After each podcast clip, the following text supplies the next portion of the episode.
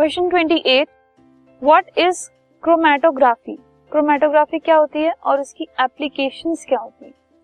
सो so, chromatography एक technique है separate करने के लिए।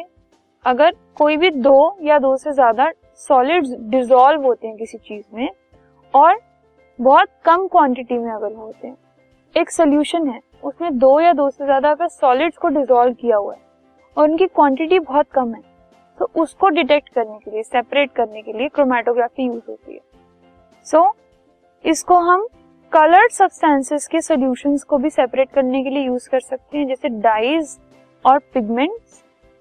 एंड फोरेंसिक साइंस में हम इनको यूज़ कर सकते हैं to detect small amount of substances such as poison अगर बहुत कम अमाउंट ऑफ़ पॉइजन प्रेजेंट है किसी चीज़ में तो फोरेंसिक साइंस में भी हम क्रोमेटोग्राफी को यूज़ करके उस पॉइजन को हम डिटेक्ट कर सकते हैं।